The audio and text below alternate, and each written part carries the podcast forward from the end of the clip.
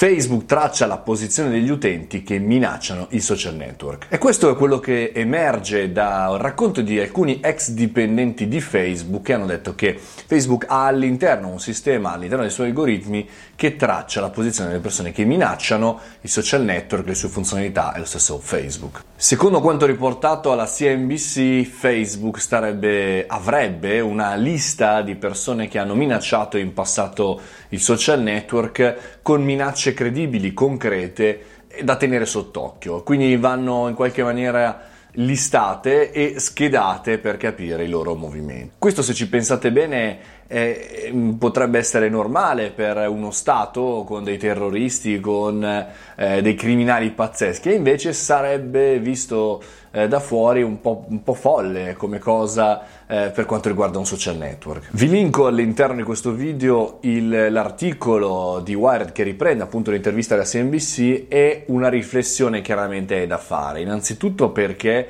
le minacce che arrivano a un social network, a una società così importante, possono e sono sicuramente concrete perché eh, di pazzi un po' di tempo fa vi ricordate no? quell'influencer che entrò nella sede YouTube e, e cercò di, di, di spaccare, di, di, fare violenza eccetera su dei dipendenti di Google o altri casi no? per cui tutti questi centri, questi social sono importanti anche da un punto di vista della visibilità, della causa politica in alcune situazioni.